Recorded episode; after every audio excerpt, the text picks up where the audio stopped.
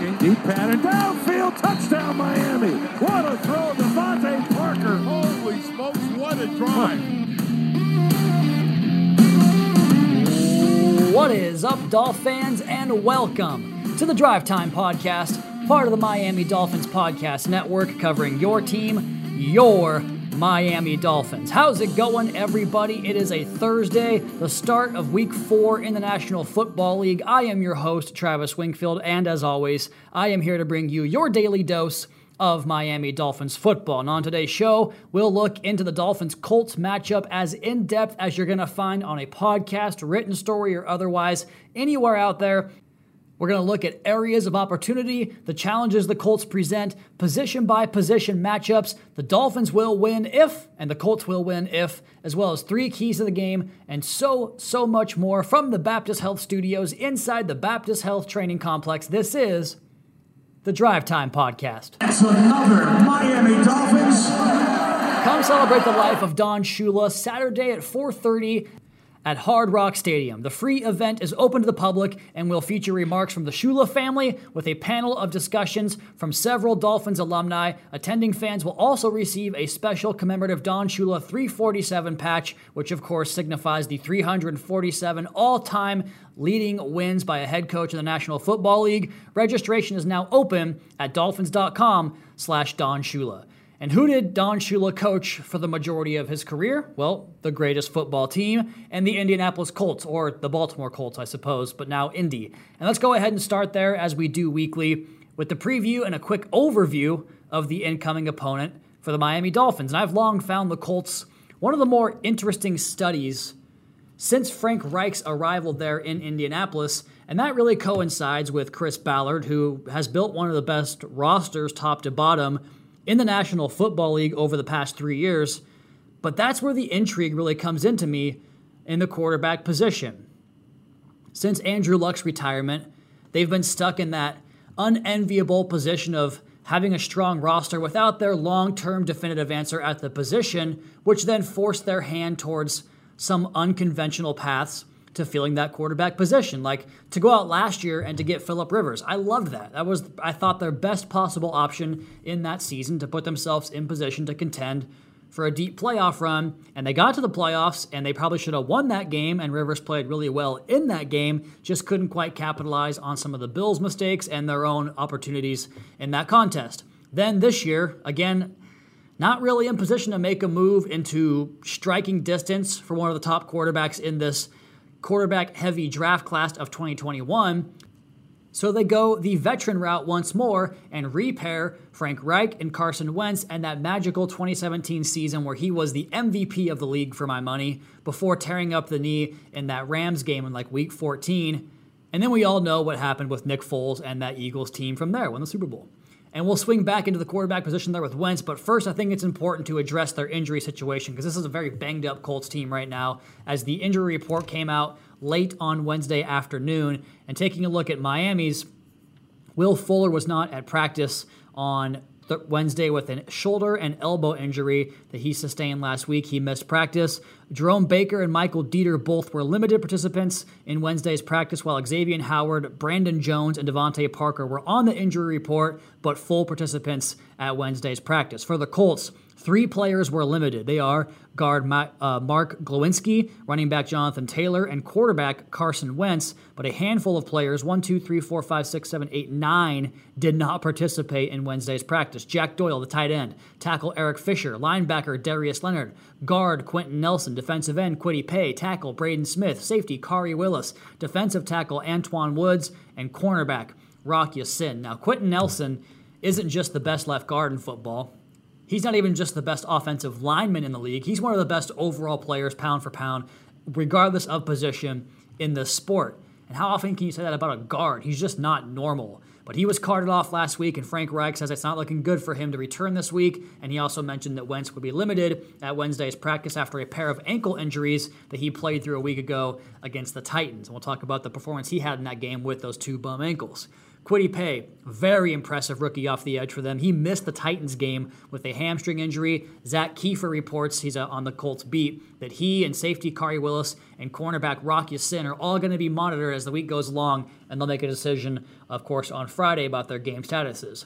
Cornerback Xavier Rhodes played last week, but they expect him to be out there this week. He was not on that report we just mentioned. We talked about right tackle Braden Smith did not practice Wednesday either, and receiver T.Y. Uh, Hilton is still out and will not come off the injured reserve this week for the Colts. So a very banged up Colts team, but they certainly have a deep roster, are very, very well coached. In fact, one of the most I think one of the best coaching staffs in the league with Frank Reich and Marcus Brady and Matt Eberflus. So with that, we jump in to the position by position breakdowns. And we start here with the Colts quarterback as we do the opposition's quarterback against the Dolphins safeties.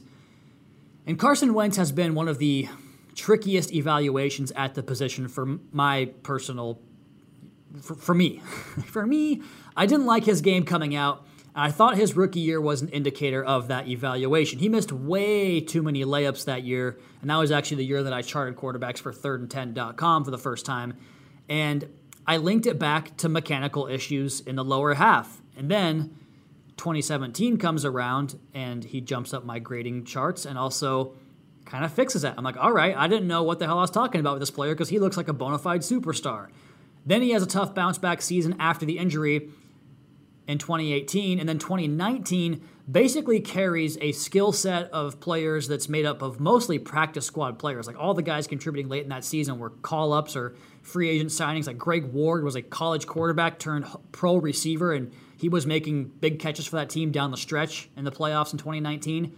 And then it completely falls apart in 2020, largely going back to some of the mechanical flaws with the base in terms of how he sets up to throw the football. You'd see his feet widen. That's never a good thing. And I likened it to when in baseball, you're at the plate, you overstride for a pitch, and you realize, oh no, that's a changeup, not a fastball. I'm out over my skis. I've now got no power to generate through my hips, through my lower half, and I can't get through the zone with any sort of strength or power. It's awfully tough to do, and chances of the chances that all your mechanics of the swing are going to be in line are slim and none. Like your back shoulder drops, your hands are slow through the zone, and then you wind up rolling over a weak ground ball to shortstop, or you pop it up to second base, or you just flat out miss, which is probably the best example or the best outcome of that particular situation. But in football, at quarterback, when you lose that stride and your base widens, it drops the arm slot, and just like it affects the swing in baseball, it affects the release point, and ultimately, the grand point here, your accuracy balls will sail. And that was a big reason why Wentz had so many turnovers last season. Balls got high on him, and it caused for tips or deflections or just flat out overthrows that went right into the defensive back's arms that are behind those receivers. And you can tell it's something that Wentz has worked on this offseason because through the first couple of weeks, he looked better mechanically, but I think it bears monitoring in this game because on those two wobbly ankles last week, it started to show up again as far as what I saw on tape. So, what is his mobility going to look like? You know, I think you can test that and see how he reacts to the pressure that you deploy against him. My other knock on Wentz coming out was the decision making amid the chaos. So, if you can create a number of those situations, the averages should play in your favor to get some big plays, maybe some takeaways and some sacks and the big splash plays on defense. Now, that said, few quarterbacks can make as many plays amid chaos the way Carson Wentz can. And I used to do those grades for thirdand10.com, and the whole purpose of the website was to evaluate what happens on third and six plus because that's where every single scout, every single personnel person with quarterback evaluation starts their third and long reel because I think Mitchell Schwartz covered this, the former Chiefs tackle who's now a free agent out there along the offensive line. He had a great tweet talking about how that's where you really get your true evaluation of the quarterback because all the other situations in the game, and this is football in a nutshell, you can scheme things up. You can play within certain confines to protect that quarterback. But when you get to third and long, that's usually when the quarterback has to find a way to make a play, either in structure with a big time read or, or a big time read and throw, or going outside the structure and creating on his own to make that big play. So he was the top ranked quarterback that 2017 season on my grade chart on third downs because he was just Houdini time and time again, finding ways out of pressure, throwing the football down the field, and really making the defense pay for missing on their initial rush. Now, as for the matchup with the Miami safeties, I mean, it's hard to forecast who's going to be in what role, isn't it? I mean, that's coach is not lying about the multiplicity of this team's plans and the positions or this position rather, sort of exemplifies that fact. Like, good luck guessing what the Dolphins' safety deployment and snap counts and, and their position they play, where they're going to be. Good luck finding that out ahead of time. But just watching the Titans tape from last week, Colts versus Titans, there were some instances of him passing up on potential open targets in the Titans' cover heavy, coverage heavy four man rush scheme. And they're playing some zone looks where he would come off a read quickly and then just kind of panic from there and turf the ball, or worse, find his way into the pass rush for hits and sacks. So Miami's ability to mix it up with moving around Holland and Rowe and Jones and McCourty all over the formation, that with the potential for scattershot throws and how the Dolphins safeties made big plays when rushing the quarterback last week. Eric Rowe's pressure led to a pick, and Brandon Jones had a pair of sacks. I really like that matchup for Miami. So, some Wentz data here before our next position group. The ball comes out of his hands at 2.84 second average. That's the 23rd longest held ball time in the National Football League. That's kind of Wentz's game. It's kind of like Ben Roethlisberger, right? Like in his prime or even now. Hold the ball and try to create because you're tough to bring down. And the plays just do not really die with him at the helm. So you have to bring the party and you have to get him down to the ground. Average depth of target, 6.3 yards. That's the 30th lowest in the National Football League, or 30th highest? Yeah, 30th 30th ranked A dot. Jacoby's is 6.6, for instance. Tua's is 8.3. So the short game has been their go to. And looking at Wentz's deep and intermediate splits, 20 plus yard passes, he's 4 for 10 with 116 yards, no touchdowns, no picks. So pretty successful, actually. 40% down the field. That's, that's a good number. Just a limited number of shots. They've been really close to the vest, despite the fact that he holds the football for so long. 10 to 19 yards, the intermediate range, 10 for 17, and that intermediate middle portion of the field between the numbers, like right down the middle of the football field, has been his bread and butter. 8 for 11, 99 yards, and all three of his touchdown passes have come in that area of the field. So that kind of plays into our matchups we talked about with the safeties. Do you play a robber? Do you play more umbrella or cloud coverage? Do you go straight man see if those guys can uncover? That's my personal preference because of the Dolphins' matchups in that secondary versus the Colts receivers and the, those guys' ability to separate or not separate. I like Miami's defensive backs in that matchup. Now, Carson Wentz's aggressive rate, we talked about this going downfield, is 17%, actually ninth highest in the National Football League. So they just haven't had the opportunities to go down the field with regards to the 10 shots he takes, uh, the 10 shots he has taken 20 plus yards down the field. That also has to do with separation as well. So it's kind of a collective score there. So it's not all correlating from the aggressive and A dot numbers. When he's blitzed, 17 for 30, a buck 77. That's only 5.9 yards per pass with two touchdowns and a pick. When he's pressured, you're going to like this number 19 for 43, 210 passing yards. That's 4.9 yards per pass, zero touchdowns, zero picks. So get pressure on Carson Wentz, kind of the key there. I mean, most weeks it is, but this week for sure. Now, Brett Hundley serves as the backup quarterback, according to a couple of Colts beat guys I read on Twitter on Wednesday and that will be the direction they go on Sunday as well, with uh, Jacob Eason as the other option. He was a second round draft pick last year out of the University of Washington. Down dogs go Cougs. Which leads into our next matchup, which is sort of the key before the key. The Indianapolis offensive line versus the Miami Dolphins defensive line. Indy is a bit banged up here. Sam Tevi is out. Quenton Nelson trending that direction as well. Eric Fisher, his second game back off a torn Achilles, he, he suffered last February in the Super Bowl, or was it January? No, it was it was in the conference championship game because they didn't have their, their offensive line for the Super Bowl. But he has surrendered nine pressures in just a little more than one game. And Julian Davenport has 16 pressures in three games. We know about Julian Davenport down here. Mark Glowinski has 13 pressures allowed in three games. Ryan Kelly, seven off the center in three games. He's their best offensive lineman that's healthy right now. And then Chris Reed, three pressures in place of Quenton Nelson last week. We know about Chris Reed, was a big fan of his game uh, when he was down here in Miami. But Carson Wentz has been hit 28 times. That's the most in the National Football League. And Nelson had gone 101 snaps without a pressure allowed. So that's I put LOL in my notes. That's hilarious. What a stud. But it sounds like he'll be down. But I think there's an opportunity here if there is one. It's off the outside against a couple of players who were supposed to be swing tackles or backup options for the Colts this year, who have been forced into playing time because of injuries, and Julian Davenport, and then Eric Fisher, who I thought maybe start the year on PUP, but he's back earlier than he, than I anticipated, so good for him. But again, coming off the Achilles a year ago, he actually had a veteran rest day on Wednesday, which I assume is linked to that Achilles injury from last year, but he played his first full game on Sunday. To me, this is offensive line and defensive line play in general, but the change of direction is something to look at. And I thought we saw Jaelan Phillips kind of show out in that area last week. His lateral steps and you know the stab step and the crossover, the stab step to widen and kind of get your offensive linemen's momentum going in the wrong direction, and then use that momentum against them. That's offensive line play in a nutshell. And to me, with a lot of evaluation of Davenport's game was something he struggled with, as well as Eric Fisher's game, just be, just because of the injury and coming back off that. Now, we also talked a little bit about Emmanuel Ogbah and his ability the last three games and really his entire tenure here in Miami to get on that upfield shoulder of the right tackle so quickly. And Wentz loves to get out of the trash and escape to his right. So I think Emmanuel can take that away, but also possibly find himself into a big play if Wentz rolls into that direction. Kind of like Kyler Murray did in the Cardinals game last year. He gets that ball out for a strip sack and it goes back the other way for six. Now, I'm sure the Colts will keep plenty of tight ends and use backs in to chip and help on the edge. They've trended towards some more max protect stuff as their line has been banged up so far this season. And don't forget about Gink in that mix either. Like he's a forgotten man sometimes in this three man pass rush rotation, even though he shouldn't be. I think it's a good chance to have all hands on deck rush plan here. And I would include the linebackers in that mix as well. More on that in just one second. But first, let's go ahead and finish up this defensive line talk here because Wilkins and Sieler and Jenkins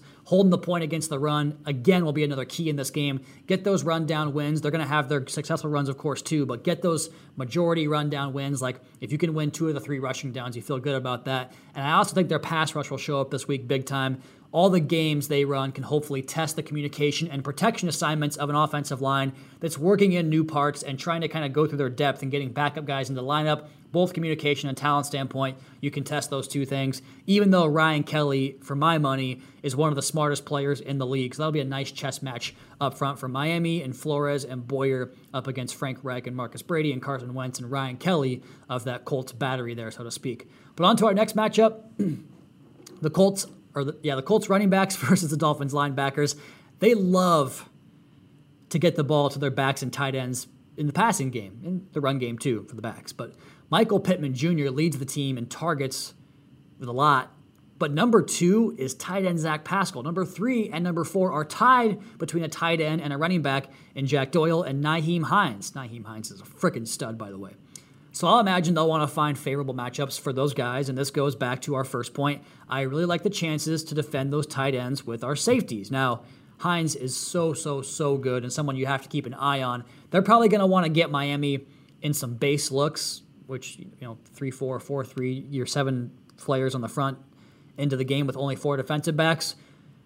Or even two back looks to try to get Hines matched up that way on linebackers. Like I think this makes Sam Eguavoen's role a little more pertinent this week, perhaps after playing just five snaps a week ago. I think you might see him back doing what he does best and rushing the quarterback in this game from that linebacker position. We also need Bake to do what Bake does and just play a lot of a lot of snaps and draw a lot of tough responsibilities, whether it's playing downhill in coverage, and, and definitely keep an eye on Nyheim Hines. He can burn you.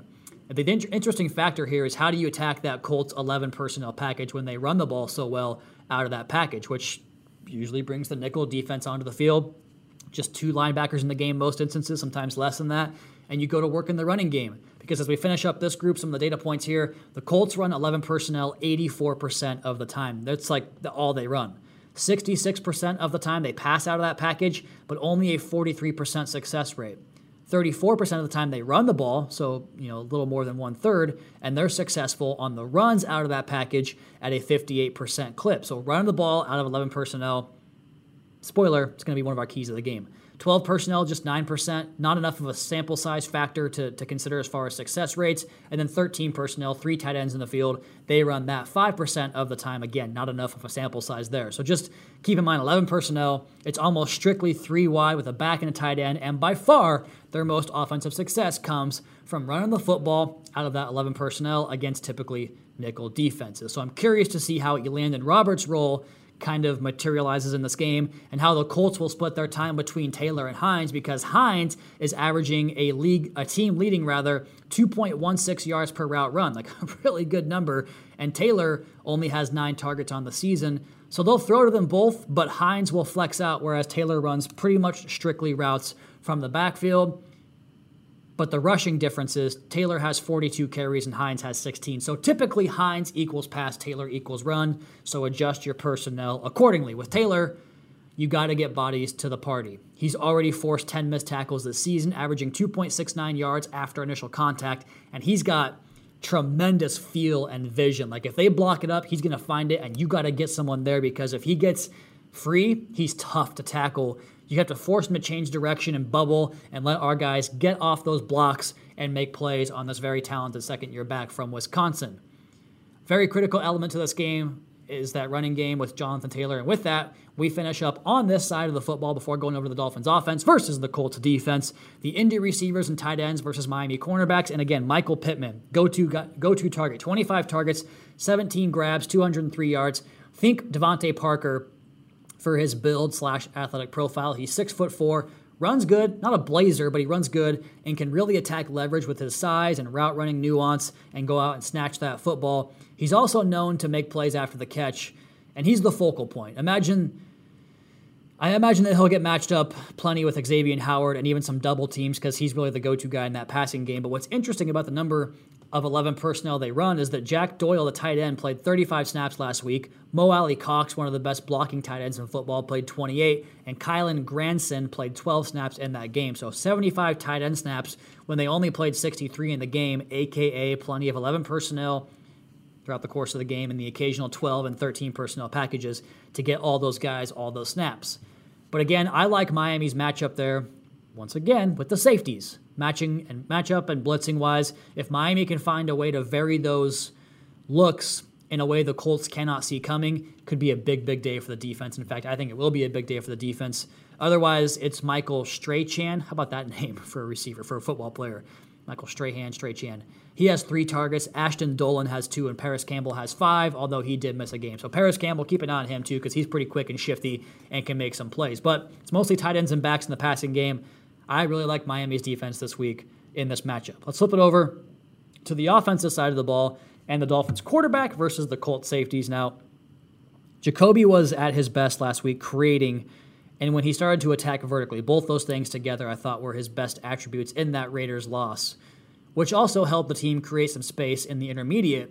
Now, he made a handful of big plays like the scrambles, the keyhole shot to Parker on fourth and eight, and then, of course, the fourth and 20 rip to Mike Gesicki but you don't want to have to rely on those. And if we get them, we'll take them. But ideally, we're sharper on the structured and layup throws. That's preferable in this game. Like the miss to Myles Gaskin on the swing route, the high ball to Waddle in the end zone. We have to hit those this week, and I think he will this week. And this might be something, it might be nothing. It's probably nothing, but it's worth mentioning. He's played a lot of football down here. And if you know this area, it's hot, it's humid, it's sweaty, it's sticky. And we know how that humidity can affect the grip on a football. At least if you've touched a football down here, you would know that. He's a local kid, so he's used to it. Where a team from Indy, yeah, they might have to adjust to how that football kind of gathers moisture throughout the course of the afternoon. As for their safeties, I love, love, love, love, love Julian Blackmon. One of my favorite players in the draft a couple years ago. I had a chance to talk to him at the combine. He was fantastic. He plays all over the place. He's a former cornerback transition to safety and he can match up, he can fit the run, he can play the post. He does it all, so keep an eye on 32, but he has been playing majority in the post so far this season. The post means single high safety, guys, like field goal post. Like you're playing the deep center field portion of the field. And that brings us to the Miami Dolphins tight ends and receivers versus the Colts cornerbacks. And PFF has the Colts with a 75.3% completion percentage allowed this year. That's one of the tops in the National Football League. Possibly a chance for the Miami passing game to get healthy. Kenny Moore is in the slot primarily for this team. He's allowed 15 completions on 19 targets for a buck 74, two touchdowns and a pick. You go back to the Rams game, they went to Cooper Kupp on Moore four times, all four caught. Robert Woods kicked inside three times, caught two. The one was a drop that he didn't catch. And Darrell Henderson caught both of his targets on Moore. All of that for a total of 106. And the long, the lone incompletion, I should say, was a drop. So we'll see if Miami can get some matchups in there they like. I like Waddle on Kenny Moore in this matchup. He had his best showing last week against Tennessee. And that team is based more in two receiver sets or at least throwing the ball to Julio and A.J. Brown more often. But I think Waddle in the slot could be a real good option when he draws Kenny Moore. Rock Ya-Sin is a physical, physical cornerback, tough as hell. But teams have been able to get him on some contested catches over the course of his career, like locate and play the football. It's a tough ask for young cornerbacks, and that's where he can be vulnerable at times. And that may, might be where DeVante Parker can win at the catch point and do what he does best in those matchups. But for the most part, Rocky Ya-Sin's been strong this season. Nice little growth here in his, I believe, third year in the National Football League. as teams just haven't targeted him that frequently. But I think Miami could go after him with DeVante Parker if they find that matchup on the perimeter. But teams have gone after the Colts primarily on the inside, both against the slot corners and safety positions. Khari Willis, the, the player who did not practice on Wednesday, is also frequently targeted at the safety position. So I would see if you can stretch the seam with Gesicki and also attempt to see if Waddle can split two high safety formations when that's the look they go with, but also when they go single high and they roll coverage to a certain direction. If they roll away from Waddle, some of those slot fades might be an opportunity for some big plays, and that is their preferred method. Typically, Blackmon single high up in the post, and then they roll him to either direction, whichever they feel they need help at in that defensive secondary. So I really like Jaylen Waddle and Mike Gesicki in this game. Miami running backs versus Colts linebackers. Darius Leonard is often the best player on the field whenever he straps it up. And one of the craziest things about him is that he never, ever comes, but when he does, he usually gets home. So keep an eye on 53 in pass rushing. PFF has him with eight pass rush reps and pressures on half of those. They just don't blitz very often. Pro Football Reference has them at 21 blitzes on 80 pass attempts. Matt Eberflus has a great feel for calling defense and dialing it up at the right time. So I like the way he feels the game and, and approaches it accordingly. So Miami has to be aware of that and combat that with their own calls. But he plays Leonard does, plays in coverage and against the run, and is so often a counteract to the speed of the modern game, both on wide runs in the running game, but also trying to get the defense to declare with some of that pre snap motion or get them outflanked with that pre snap movement and motion. He keys so well on guards or tight ends or whatever whatever it is he has to key on, he does it very well. And you might want to have to throw a wrinkle at him just to kind of get him taking that false step to get him off of his spot. He's a tough guy to prepare for. Darius Leonard, big time linebacker there for the Colts. And that's how this defense operates, man. Speed and instincts in the second level. Bobby Okereke can flat out fly. He's so quick. Last week I loved the backs in the passing game, and man, if we hit Myles Gaskin on that swing route, I sure look like a genius for it, but alas. And not as crazy about it this week because I think they're fast enough to handle that and they're good enough in coverage. But I think you go after them with size and physicality. Adapt your personnel to their personnel, right? I like the idea of trying to match up their nickel package on the field and then getting Mike Gesicki matched up on one of those guys. Again, I like this game for Mike. I also think we could see Shaheen and Smythe and maybe even Hunter Long on some quick hitters and down in the red zone. I think they match up well in those areas. Moving on to the Dolphins' offensive line versus the Colts' defensive line. It all starts with DeForest Buckner. What a stud he is. You might want to get two guys on him. He has 10 pressures and four run stops this year, a filthy arsenal of pass rush moves with length and grip strength. Man, he does it all. He's a master of the snatch and arm over move. So it's a challenge for the offensive line because you know that when he puts that weight on you, you have to be careful to not lean back into him because that's what he wants because then he uses those big long vines and the grip strength to help your momentum forward as he uses that kind of snatch arm over move as a slingshot of, sh- of sorts to get you into the backfield. Try to say slingshot of sorts, slingshot of Schlorts. That's how it sounds. Kemoko Turay is very capable of winning one on ones of his own off the other edge. Buckner's more of an inside outside guy, but Turay is strictly outside. At least it looked that way after his 2019 season, but you go back last year, there's a drop off as he started to see less and less playing time, and now he has just 22 pass rush reps this season and only one pressure so far. But that was a nice pressure on Sunday against Taylor Lewan. He got a hit on Ryan Tannehill in that game. I'm curious to see him go up against Austin Jackson, who I thought improved big time on Sunday from his first game back, which, of course, coming back from COVID, you kind of build some strength up and you kind of get back to full health and full strength. And Austin talked about that and said, yeah, he felt much stronger in the second game for him this season. But I expect him to continue that trend of getting better. Really keep an eye on 73 this week. I think it's going to be the week he gets it going for the Dolphins offensive line. Then, on the inside, one of the most underrated players in all of football is Grover Stewart. There's some Ndamukong to this guy's game. He's explosive, country strong. My God, is he strong. You're probably not going to move him off the spot. And Derrick Henry had just four yards per rush on Sunday in Tennessee, and he was a big, big part of that. He can stack and shed as a two gapper. He can work down the line in zone run, outside zone. Like he, he's fluid, he's strong, does a little bit of everything. He can put his foot in the ground and work back across the block while keeping his frame clean. Like I just don't like anything you want to do against him. Maybe trap wham, where you bring an unsuspecting tight end across him and whack him across the side of the face. Maybe you run away from him. I don't know. He's very, very tough. But those those three guys you really have to look at first. And I wonder if the Colts' propensity to play more coverage and their general lack of depth from the rush so far this year might entice some more empty packages or full field ideas with four or five man route concepts. I just like this matchup for Miami. Let's so that's that's it. That's the the preview. Let's get to the keys of the game. The three keys. Number one, force Carson Wentz off that first read because there was some a lot of reps in that Titans game where once he came off the first read, he would kind of drop the eyes and, and drop the football, and then getting the mechanics all back and sort of from that point, it's a challenge. So you do that to him, you could generate some splash plays on the defensive side of the football. Number two, limit the Colts running game out of 11 personnel. That's their bread and butter. You cannot let Jonathan Taylor beat you from that package because then they can build off that in the passing game as well. So just keep that under four yards per rush. You'll have a great chance to win this game. And number three, win the offensive one on ones on the perimeter. Talking about DeVante Parker, Jaylen Waddle, if Mike Gesicki flexes out, Will Fuller if he's healthy and ready to go. Those are going to be some keys for Miami to get the passing game going and to keep the offense on the field, convert some third downs, and do what they do best and win this football game. So the Dolphins win if they can limit Jonathan Taylor's production from 11 personnel, and two for here, if they can protect the quarterback without keeping the whole gamut of maximum pass protection in the lineup, four or five guys into the pattern. The Colts will win if, well, obviously the converse of those two things, but more specifically, if Buckner and Stewart wreck the game and generate long fields and turnovers, that'll be tough to overcome for this Dolphins offense. All right, there you have it. Dolphins and Colts preview in the barn. The hay is in the barn, I think, or it's in the bucket or something like that. Um, before we get out of here, I want to pick my Thursday night pick for the Thursday night game pick. 12 and 4 last week again. That's two weeks in a row, a row 12 and 4. I'm taking the Jaguars again. Fool me once, you know, fool me twice, something like that. But I'm taking the Jags. The, the, Bengals are down Jessie Bates and Tee Higgins. I think Jessie Bates is one of the best players in the entire National Football League on a short week against the Jacksonville Jaguars. Give me the fighting Meyers and fighting Trevor Lawrences to get their first win of the season on TNF. They burned me back against the Broncos. Was it the Broncos? Yeah, I think it was.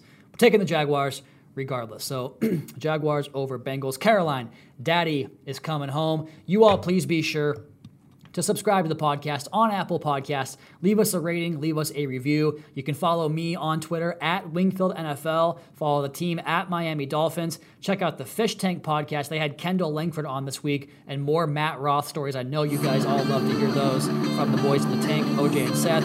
Check out the YouTube channel for our media availabilities. All those are going to be up there for you guys. And of course, MiamiDolphins.com. And until next time, heads up.